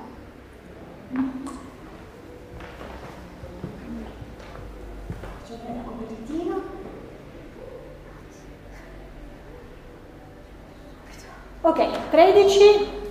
Questo è un uh, libro per la scuola superiore, tostissimo, faccio tutte le premesse del caso, datelo veramente anche in biblioteca con un po' di attenzione, perché i temi affrontati sono temi tosti, tanto, c'è il suicidio, c'è lo stupro, quindi parliamo di cose che potrebbero urtare la sensibilità di un lettore o troppo giovane o troppo sensibile, quindi con la dovuta cautela. È un romanzo uscito nel 2007, dieci anni fa, ma che è diventato popolare adesso perché è uscita la, la serie Netflix 13 Reason Why, se così i titoli, che secondo me forse forse è ancora più bella del libro, mm, però sono entrambi bellissimi. Allora, nelle prime pagine il, il romanzo comincia così. Ciao a tutti, spero per voi che siate pronti perché sto per raccontarvi la storia della mia vita, o meglio, come mai è finita. E se state ascoltando queste cassette è perché voi siete una delle ragioni. Non vi dirò quale nastro vi chiamerà in causa, ma non preoccupatevi. Se avete ricevuto questo bel pacco regalo, prima o poi il vostro nome salterà fuori, ve lo prometto. Quindi questa ragazza prima di suicidarsi ha eh, registrato una serie di nastri nei quali, eh, come un lungo flashback, racconta l'ultimo periodo della sua vita e chiama in causa tutte le persone che in un modo o nell'altro le ritiene abbiano, siano responsabili della decisione che ha preso. Quindi è ragazzi questa cosa. E la cosa che io ho trovato più commovente, più toccante in assoluto è che il libro fa riflettere non solo su quanto le cose che facciamo incidono sulla vita degli altri, ma soprattutto quanto sono importanti le cose che non facciamo. Eh,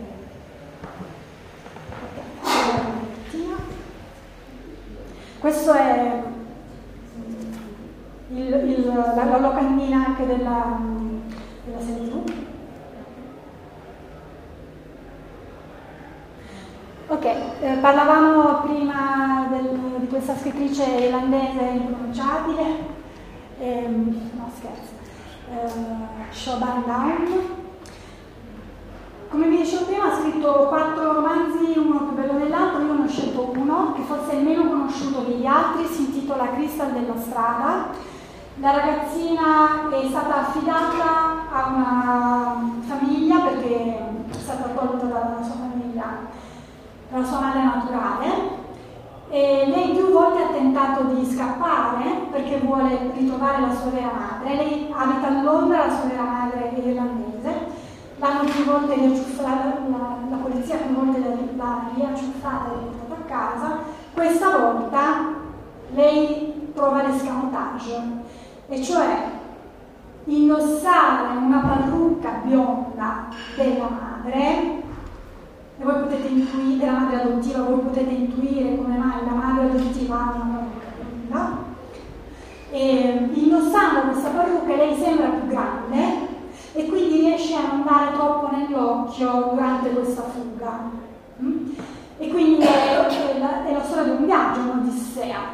È un'odissea ed è un viaggio Mm, sia esterno, on the road, e, e, sia interno, perché lei fa anche un viaggio dentro di sé, anche qui, anche questa volta, alla ricerca di una verità che, che ha dimenticato, che ha rimosso proprio.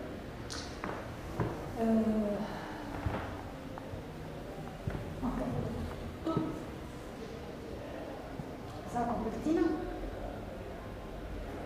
Quando mi troverai è un libro di qualche anno fa, ambientato a New York negli anni 80. Ha vinto la, anche qui la John Newbery Medal, è stato tradotto in 20 paesi e il New York Times Book Review ha scritto ipnotizzante come recensione.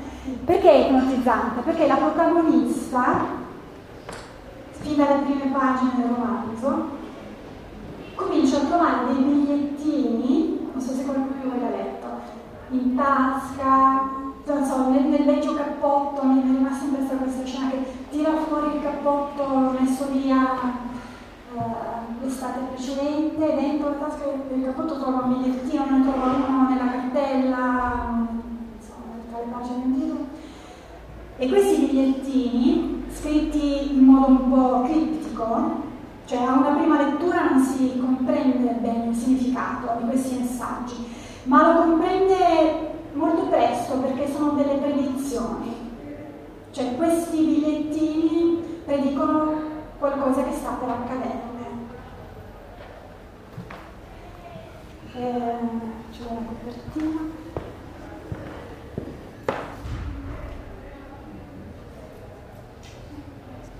Ok, adesso un indovinello, che libro è questo? Brava! La storia infinita. Eh, Michael Lang.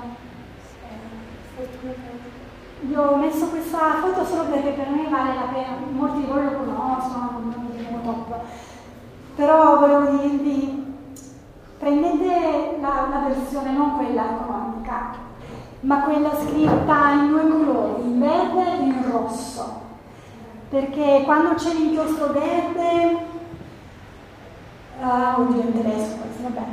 Quando c'è l'inchiostro verde e la storia è ambientata sulla Terra o su Fantasia, non mi ricordo più l'ordinamento, quando cambia colore cambia anche il mondo in cui gli avvenimenti si svolgono. E quindi è, bellissimo, secondo me, con la coda dell'occhio vedere che tra un po' l'inchiostro cambia colore, quindi sai che tra un po' salterai dall'altra parte.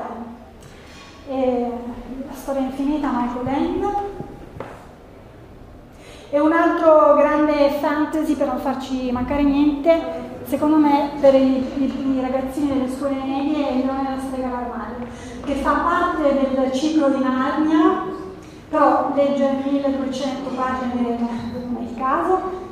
Io vi consiglio di leggere questo, che è il 3, credo. Questo è bellissimo.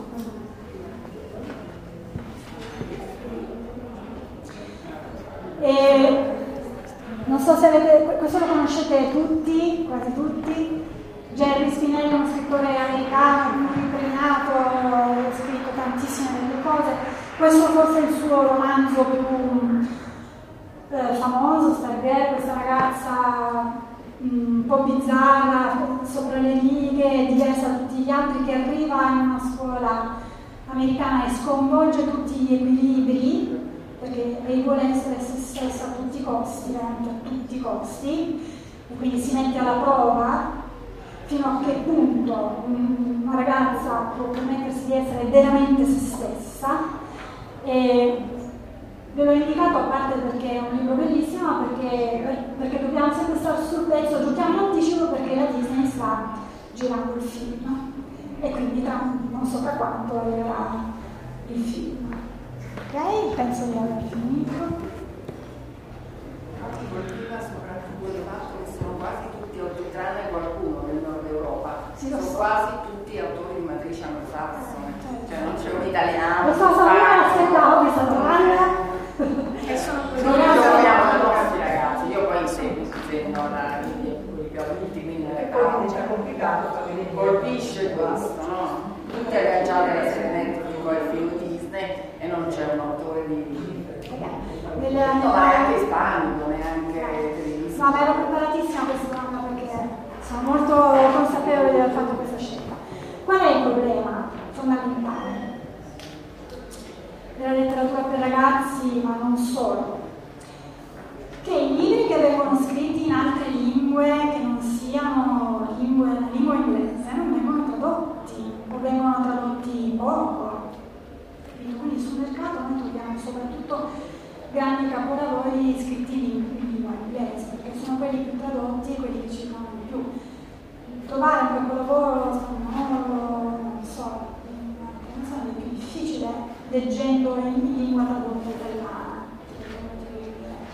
Sì, no, sembra strano perché insomma non c'è neanche un autore italiano nella selezione. Sì, nei libri consigliati vi ho messo ma magari gli autori italiani li conoscete già, no? Che penso.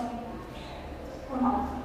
Quelli italiani sono... In generale c'è un'attenzione diversa da sempre nel mondo anglosassone ai ragazzi. E qui so, anche c'è c'è persone, per carità, ci sono, non so, Non non sono... per Sono della, una, di una fascia più bassa. Poesia scritto anche Principessa Laurentina, però sono libri ormai datati, io non consiglierei, consiglierei ascoltando un po', però quinta, eh, quinta, sì. No, lo so, lo so benissimo, è, è un discorso molto complesso, ci andrebbe un po' di tempo per sviscerare, cosa. Lei ha accolto un punto fondamentale, c'è un'altra attenzione all'estero per la letteratura per ragazzi, qua in Italia stiamo combattendo per cercare di farla riconoscere. I premi Angelo sono i premi. Eh? Ci sono i premi IA Angelo all'estero, tantissimi. C'è, proprio una traduzione, una tradizione diversa, un'attenzione diversa, altri budget. eh, Comunque, eh, abbiamo ancora tempo. Allora, gli autori italiani mh, più bravi, se non li conoscete vi faccio una, una veloce carrellata, senza lista. Allora, il primo che mi viene in mente è Emilio Sgaboli, perché è l'autore credo più premiato in assoluto. Quindi andate, poi sai, è molto difficile anche scegliere nella produzione di questi autori un libro, io adesso ho scelto proprio i capolavori, perché sono autori molto prolifici, quindi hanno scritto veramente tanto. Comunque vi do un po' di nomi. Guido Sgandoli, eh, naturalmente per Domenico Baccalario, che però ha scritto tantissimo, scrive libri molto di genere, più di avventura che altro avventura. Poi il suo compagno, collaboratore, insomma, uno scrittore che collabora spesso con lui è Davide Morosinotto. Eh, ve l'ho messo poi in bibliografia.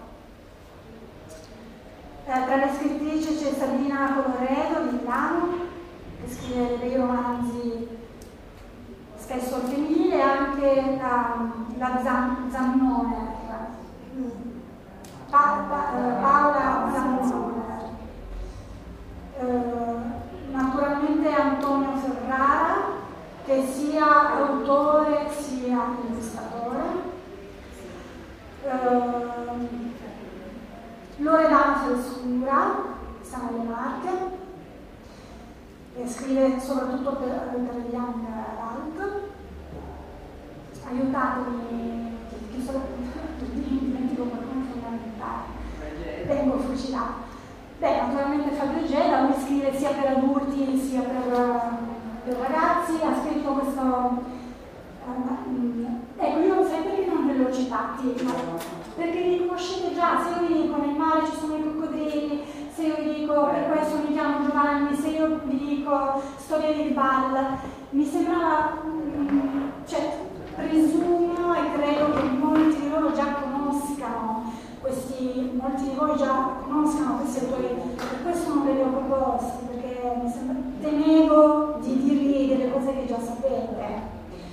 Perché io so che questi, per questo mi chiamo Giovanni, eh, nel mare ci sono i coccodrilli, eh, quali altri? Storia di balla, camminare non scherzo.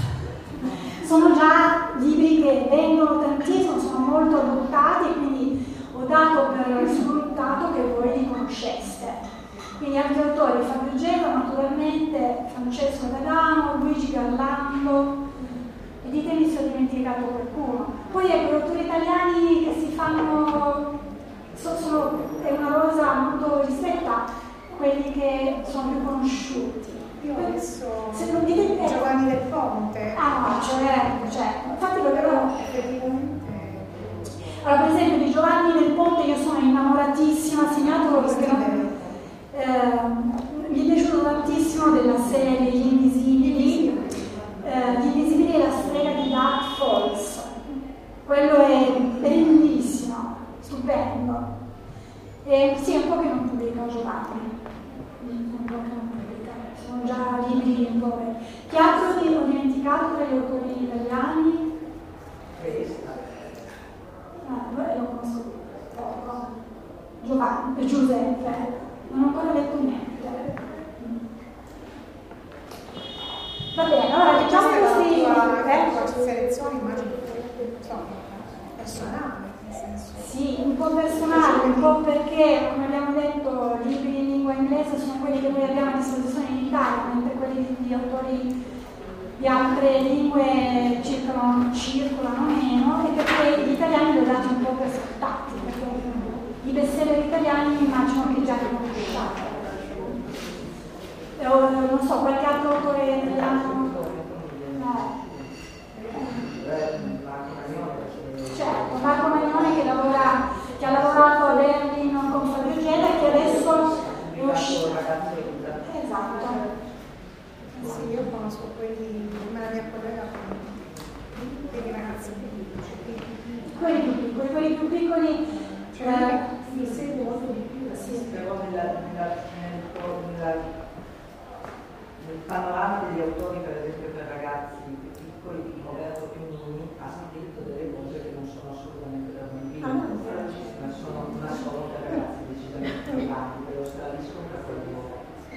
Lo stesso un capolavoro, se l'ho letto proprio recentemente. Ma l'ho inserito. Però non lo darei a un bambino dell'elementare, lo darei a un ragazzino della scuola dell'inizio, inizio scuola media, prima, seconda media. Va bene, allora mettete anche questo, grazie per averlo ricordato. Lo stranisto di Roberto Piumini, anche qui è. ragazzine più grandi rimane secondo me un bellissimo romanzo di Giusy Guarendi. Sì. che però non possiamo considerare una, scrittrice per adolescenti perché a parte quello eh, gli altri sono decisamente più per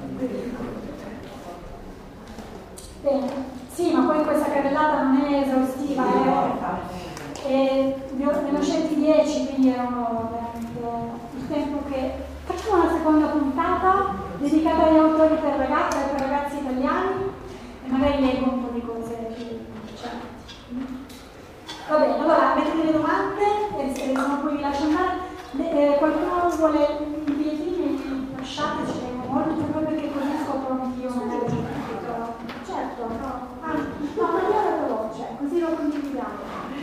Miranda, sì, parlare di. Ehm, lui è l'arte di andare del bosco, di Guido Quarzo. Ah, Guido Quarzo. Guido Quarzo è uno scrittore torinese. Però in questa occasione ha fatto un a Luigi Mainolfi, che è uno scultore torinese dell'arte povera, ed è molto bello perché parla intanto del bosco, del, del bosco eh, del silenzio e della paura di, di, di ritrovarsi nel silenzio. Allora, se siete d'accordo, se mi date... Mattia Ah, adesso lei non ha dato quarto lei non è Luisa Mattia che invece ha scritto per la, per la fascia Sì, eh, pubblica per una casa editrice in genere la Lapis di Roma, però fa delle cose davvero molto... Ecco, per esempio mi sarebbe piaciuto farvi una la carrellata delle cose di,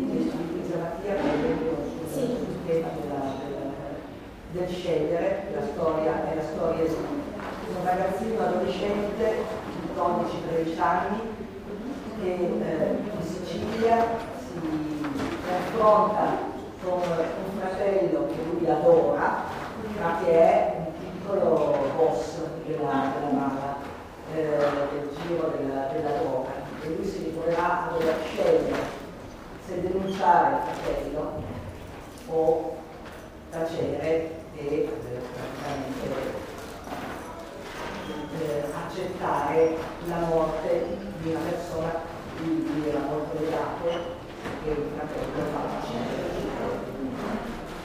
nel suo, nel suo percorso di, di boss. Quindi il tema ragazzino realtà. dovrà scegliere tra, tra due tra due diciamo, due, persone La scelta. La scelta diciamo, Ah, proprio certo.